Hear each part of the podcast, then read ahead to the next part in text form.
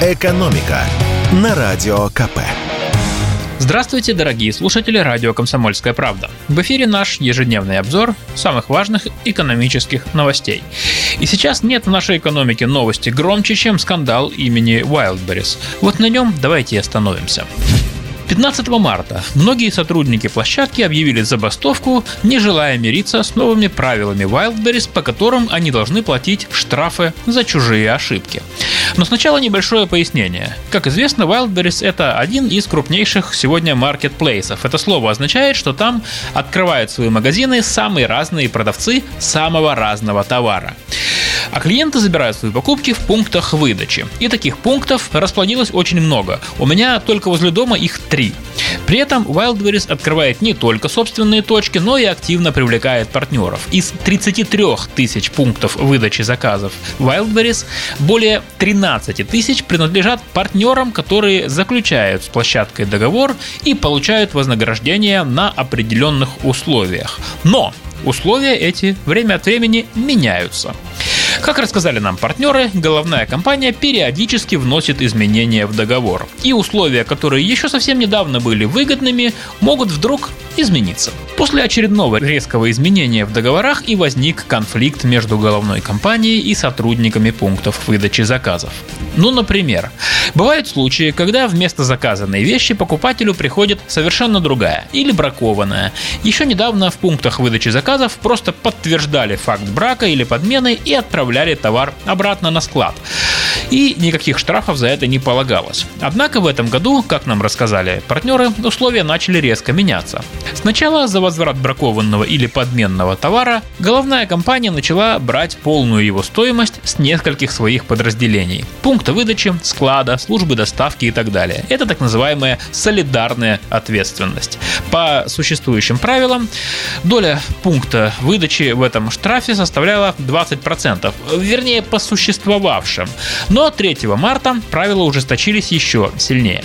Представители головной компании объявили партнерам, что теперь сотрудники пунктов выдачи должны оплачивать 100% стоимости бракованного товара. Причем оплачивать эти штрафы обязательно, а оспаривать их невозможно. Суммы штрафов при этом могут составлять несколько сотен тысяч, а то и больше рублей. Ведь одно дело, когда вернули бракованную футболку, и совсем другое, когда речь идет о дорогой технике. А ведь действительно товар могут подменить или украсть на складе, или же просто продавец может случайно отправить в пункт выдачи не тот товар.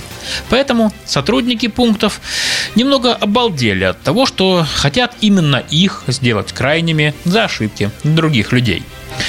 Начала 14 марта группа недовольных партнеров собралась у офиса Wildberries в Москве, пытаясь добиться разговора с руководством. Ну, как вы понимаете, тут вам не Франция какая-нибудь, разговаривать с ними никто не стал.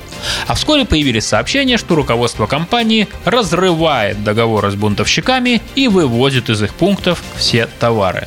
Партнеры удивились еще сильнее, и 15 марта многие пункты выдачи просто не открылись. Правда, в Москве наши журналисты так и не смогли найти ни одного закрытого пункта, но в разных регионах страны действительно пункты выдачи были закрыты.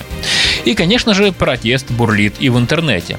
В чате недовольных сотрудников площадки, который называется «Мегабунт», состоит уже около 14 тысяч человек.